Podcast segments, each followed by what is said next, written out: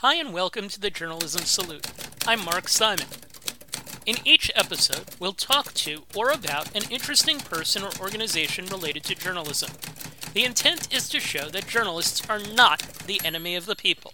Thank you for listening. On today's episode, we're joined by Gabrielle Hays. Gabrielle is a community correspondent covering St. Louis for the PBS NewsHour. She's previously been a TV news reporter in Knoxville, Tennessee, and a reporter producer for St. Louis's PBS affiliate. Gabrielle, thank you for joining us. No problem. Thanks for having me. So it says on your website, I've wanted to be a journalist since the day I learned to write. That's uh, true for me as well. So let's start there. Why journalism? Oh, it's such a good question. You know, in part, I think I was always that kid that always had a book in their hand, right? So, like, if you were to see a glimpse into my apartment today, there are books everywhere. And I think that that's just kind of been my story from the very beginning. I was raised in part by educators. My grandparents are professors. And so I was always surrounded by stories. But I think my want to tell stories, you know, started with, with being a reader and then being introduced to PBS actually as a high school student. And so it just kind of took off from there. So, one of the other things that it said on the website was the why is my fuel. And I was hoping that you could explain that. Yeah. So, my very first sort of introduction into journalism was I was an intern for 9 PBS here in St. Louis, and I worked specifically on an initiative called American Graduate. And what we at the time were working on we were we were working on understanding why young people didn't have the access they needed to attain a higher education. And so I spent my summer and my after school doing man on the street interviews, which if you know anything about man on the street, it's like the most humbling experience ever. Interviewing people and just asking them, you know, what were their barriers and what did they need to get where they wanted to be. Um, and that was important, right? Because that, I mean, I'm a city girl born and raised in St. Louis on the north side specifically. So it's my city. And so that was important to me. And, and I think it was clear to me from there that that that this was important work. And so I think that fueled the why. When you when you you mentioned that you were introduced to PBS when you were in high school, what particularly were you introduced to? They had an internship program and when I, I I went to Cardinal Ritter, which in St. Louis is a is a Catholic high school, and up the street was Cardinal. I mean, PBS was up the street from my high school, and so I applied to be an intern, and I got it, and that kind of just really opened the whole world of journalism for me. You went to the University of Missouri, which is as good as it gets for journalism. What's the story of the path that took you from there through Tennessee? You mentioned your internship at PBS and now back to PBS working at for a very prominent national program. After interning in high school, I really wanted to take it further. And obviously I'm I'm born and raised in Missouri. And so it was sort of a no-brainer to apply for Mizzou. And so I went to Mizzou and at, while at Mizzou, I reported and did a little dabbled in radio a bit. And I interned for like Rachel Maddow Nightly News and got my, try to keep my hand in a lot of things. And my first reporting job out of college was in Knoxville, Tennessee, in East Tennessee for a local news station. And I did that for almost three years. Then I went on to do some more documentary style and more breaking documentary slash breaking news for the local PBS station. And then after that, I came here. And I think, you know, the the one thread that, you know, I think I tried to maintain through each job, no matter sort of what they were, was the want to to keep the stories community focused. And so I've kind of kept that with me no matter what job I've been at. And that leads to the community correspondence program at the PBS NewsHour, which is a new thing. It was introduced uh, last year. Can you explain the idea of what it's what it is intended to do? Yeah, you know, I think in part it's PBS, you know, putting its foot forward and ensuring that the communities, you know, in different parts of the country get a seat at the table you know that that their voices and their stories are are included in a national conversation. You know, sometimes I think when you watch the news, it'll maybe be stories on each coast, but there are stories everywhere, you know. And so I think our goal as a team is just to bring those stories to a national audience because really some of some of our stories are different and then we have some stories that may come out of my community or or my my you know colleagues community that may be a community focused story but also one that that's shared by many communities. And so i think our goal is just to ensure we as much as we can make sure that that our communities get a seat at the table in telling their stories to the world and you're referencing Detroit uh, as one, St. Louis is another, Fresno and New Orleans are the four that are referenced. It said in the press release that they're attempting to cover somewhat undercovered areas mm-hmm. on a mm-hmm. national level. I'm curious, I, I know I worked for a very big cable network at one time, and the application process was quite daunting. I'm curious what the application process was to work at PBS NewsHour. I think it was just like any other process. I think what maybe made ours different is that it was brand new, right? So our our our pro our program with communities was was brand spanking new last year. So I, you know, I think that probably played a part, but I I think that it it, it I, I wouldn't say that it was particularly daunting, but you know, it was it was a lot of it's an important role, right? You're talking about sharing the stories of communities. And so it took a lot of I think really important conversations because because what we do is is so mission focused in a way but just it's a very specific team if that makes sense. So i think a lot of it was just focused on what can we bring to the table to be able to make sure that these communities are covered. And so i think that it kind of went through uh, with that as a focus. And you're certainly an expert having lived lived in st louis throughout your life. What characterizes the work of Gabrielle Hays? I I just like to tell stories that are people first.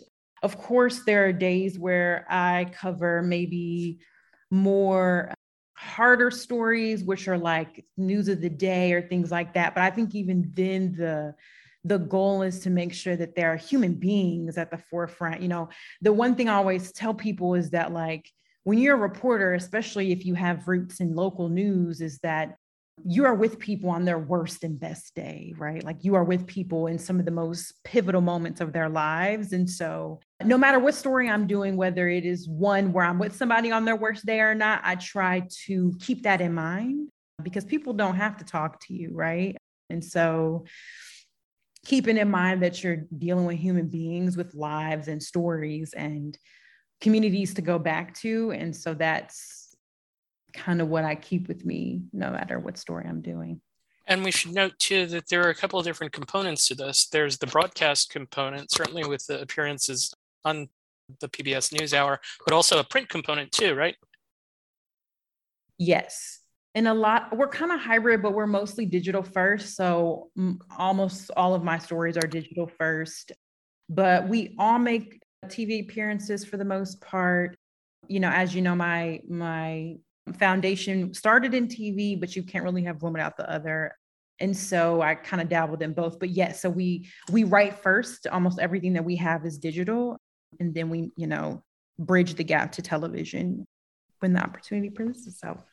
One story that has been a theme for reporters uh, within the community correspondence program is what's happening with Afghan refugees. And I saw a number of bylines for the community correspondents, yourself included. What's gone into the reporting of that particular story? Yeah, I, I think that's a good story to bring up. That story started for me my third day. When I started last year, we started the week that the deadline was looming for the US to pull out of Afghanistan. And I met, we all contributed, but I met a family that day that was split up part of the family was here in the US and the, the rest of the family was in Afghanistan. And we have stayed in touch since that day. So we're almost, August will make a year. And so I think that that's the kind of story, it's, it's the kind of story where we stayed in contact. I mean, you, you want to follow up on as many stories as you can, but we stayed, we have been in sort of this process of keeping up with each other since the very beginning. And so through, you know, telling the story of the families that we met on that, on that, you know, third day on the job, we've worked to make sure that we continue telling that story because, you know, for a lot of people, the, the journey hasn't ended. And so that's sort of the way we've, you know, continued to report because those stories continue. And how have you gotten those people who were essentially at the very beginning total strangers? How did you get them to open up to you? Well, I think I think part of it is honestly that we are community reporters. And I'd say that because the family I met and that I followed moved here. And so after leaving Afghanistan in the early 2000s, and so we share that sort of like sense of community, I guess, in terms of knowing St. Louis and and and having called it home at one point.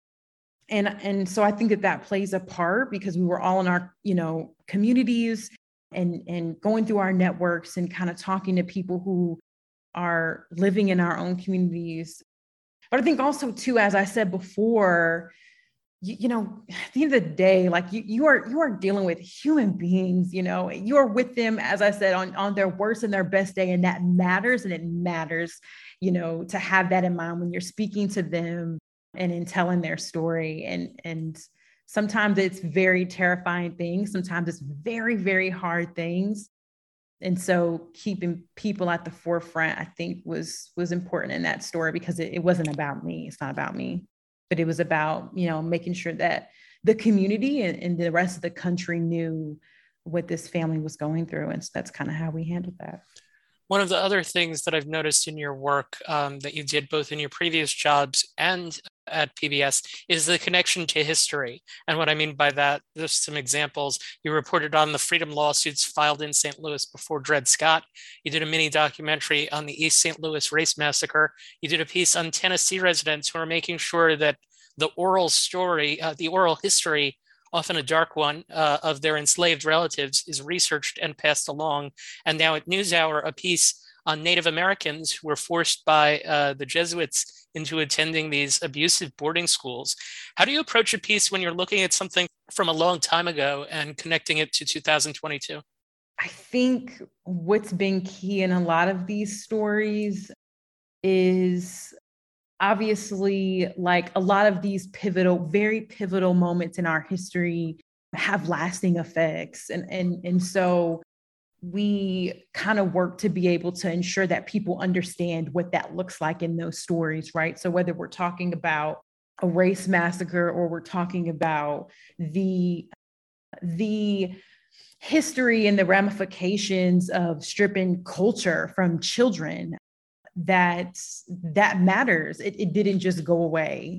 And so, even in that reporting, right, we worked to make sure that people had a voice in their own story. So, in the massacre, we, you know, the story about the race massacre in East St. Louis, we talked to people whose families had were there at the time who were hiding people under their porches and and showing people that it, that it wasn't you know that long ago that that these are stories that still live with people that for a lot of people haven't gone away. And so, you know, maybe there are people who say it was a long time ago, but it's it still matters. And and you know what we stro- we know strive to do in each and every story like that is to show people that it that it's there it still matters to a host of people and here's why um, and here's what they'd like to see in moving forward what's the experience of doing those pieces like for you yeah that's a good question as well I I just think that it's just really important. And, that may sound like very simple, but it, it, it truly is. You know, I think sometimes they're really difficult stories to tell, but I don't think that that means we don't tell them.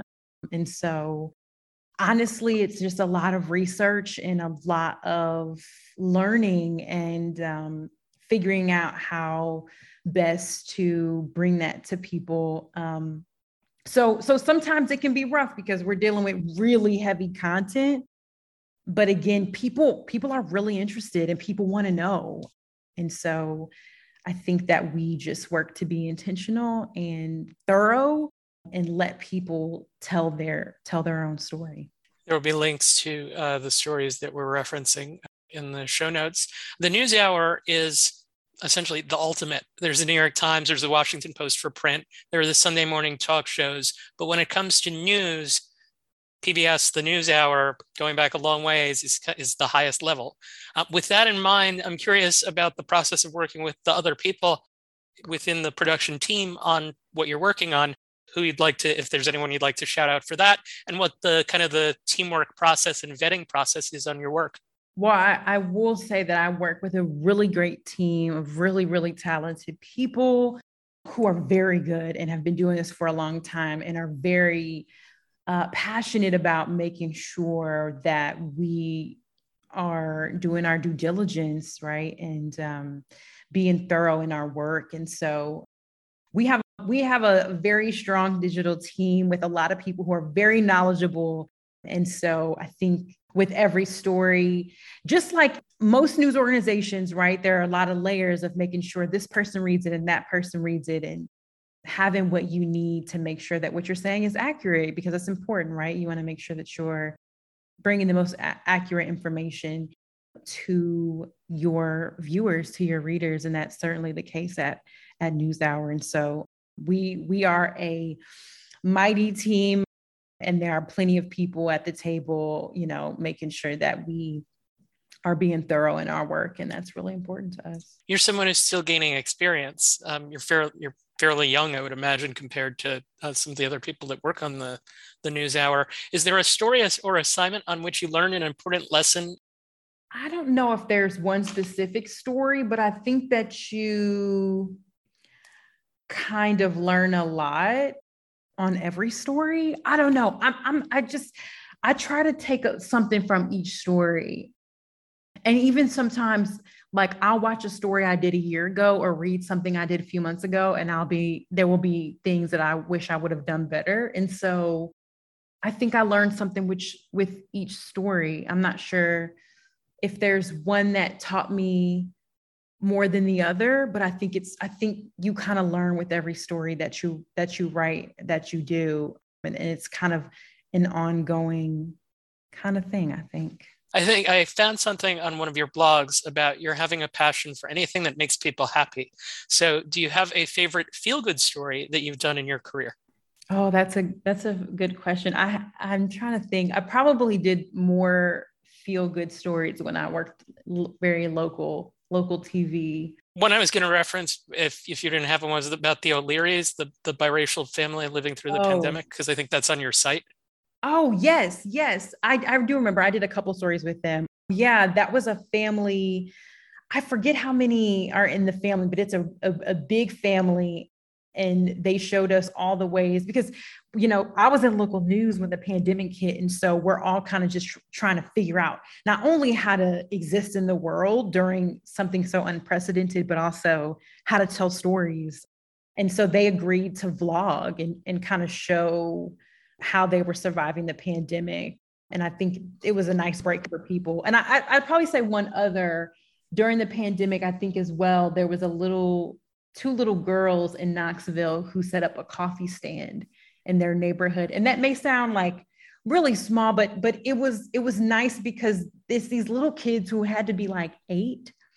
And they were just like, the world is sad, but I'm gonna make them some coffee. And and it was just, it was very, it was very sweet. So I think those two, I think were were nice, a nice break during such a rough time this one is kind of a personal fascination for me, just as someone who's done uh, radio in a whole bunch of different uh, formats. How do you? I, I, I watched the different reports that you've done, and I heard probably four or five different versions of your voice. And I'm curious, how did you go about learning newscaster slash news reporter? I don't. I wouldn't say that you learn a voice. What I'll say is, I think that you learn you get better over time and that's probably what you hear right so like even maybe maybe how i voiced something a year ago may be different from how i would deliver it today And so I think that it just kind of changes with time. I, I'm not sure that I have there was like taught a broadcast voice but i what i do think i was taught was what i think i have been taught or what i have learned was how to deliver better right? And and certain stories have certain tones and, and you have to be wary of that. You have to be cognizant of that. And and i think just like anything it just you get better with time you know? So the goal is to be conversational and to talk to people as if you were talking to you know a friend and, and that's important. And so i wouldn't say i was like taught like i've been you know but i will say that that i have learned to be better and and the goal is to always um, deliver it well and to deliver it in a way that's easily understandable so i think i think it just gets better in time i'll probably sound different in a year or two years like you know like it just yep get better as you go. I, I experienced it certainly as well. And with that in mind, uh, what's the key to doing a good on camera talk back? Because I know that you have to do a, a, fair number of those, whether it be with Judy Woodruff or one, one of the other PBS NewsHour anchors. Honestly, I think it's just being knowing your story right so so just like you know most of my stories at least now at the news hour depending on what they are sometimes i turn stuff quickly but a lot of the stories I do debriefs on, I've been working on for weeks and sometimes months. And so I've been like eating, breathing, living that story. So they could ask me anything and I would just talk them off their heads off. So I think it's just being prepared and and well versed on your story, but also taking a deep breath and and um, not trying to I think some of the best advice I got is is to not trying to like jumble it all into one. You just talk, and that may sound simple, um, but but it works. It works, but and, and that takes time. I, too, I think I a lot of my experiences in like breaking news, so I've had a, a lot of experience in that. But knowing your stuff and taking your time, I think, is is the best. I saw that you t- you did one foray into doing election results from the Democratic primaries in Tennessee, where essentially you were playing the role of Steve Kornacki yeah. uh, or or some of the other folks that do that sort of thing. I'm just curious what that was like. Yeah, it's actually like kind of harder than it looks. Because it, it, I don't know, it was it was a little difficult because you're trying to like I, hats off to him. I I think that what he does is like it's extremely important, and and people really really really like that. I I it was a little difficult, but I think it's it reminds me of when I interview people and they're like, sometimes people will kind of say like, I don't know if I did that well, and then they watch it and they're like, oh, I I, I did I did well, and that's kind of how I felt in the moment. I was like, I feel like a babbling, like I don't know if I'm saying things right. And after I watched it, I was like, okay, this makes sense. So it was kind of one of those experiences, but I think it was good. It was good, and it was live, so I, I said all of that off the top of my head. So yeah. We're having a, a series of episodes here with Black female journalists. We just talked to a recent college grad who's now going to law school who published a magazine at the University of Alabama about uh, the Black experience there. And you're, as I said, a somewhat recent grad. You're well versed in TV news now. You're at a prominent national program. You see the state of TV news now. What's your perception of the industry, and how can the industry do more to support Black women in it? I think it's a work in progress. I, I, I think the industry has work to do in supporting Black journalists, period. I will say that the National Association of Black Journalists has been pivotal for me. I was involved in college and have been in my professional career. And it has been such an invaluable resource to have the existence of something like NABJ. And so I think they are consistently working to make sure that we don't stop having this conversation. And so I think I think that it's needed. I think that we have work to do. And uh, I mean, it's vital. You know, black journalists, black journalists deserve to work in workplaces where they are treated equally and where they are able to tell stories about people from all kinds of communities. And so, I think I think it's a work in progress, but I I, I think that there are plenty of people committed to making sure that we that we don't stop having that conversation and further that we don't end with just talking, that we ensure that we're taking action to make our spaces more equitable. And I think that that's important. How did the NABJ specifically help you? Was there something that, that happened that they helped you with? No, I just think that they have been with me every step of the way, right? So if you know anything about NABJ, you know that, I mean, it's a wealth of resources from mentorship to internships. It's just, it's, they've always been there. And it's been a, a, good foundation for me, I think, and a lot of others. And I think that that, that matters. We've had Ken Lemon, VP of a broadcast uh, podcast in the in uh, probably about 50 episodes or so ago. He was very he was a very good interview. We will link to that in the show notes as well. What would you advise someone, a student in particular, who sees you in your job and says, I want to be like you? A couple things. The first thing I'd say, and this brings me back to a couple of my my former answers, previous answers, would be to keep in mind that you are with people, as I said, tw- like three times by now, but like you are with people on some very rough days sometimes.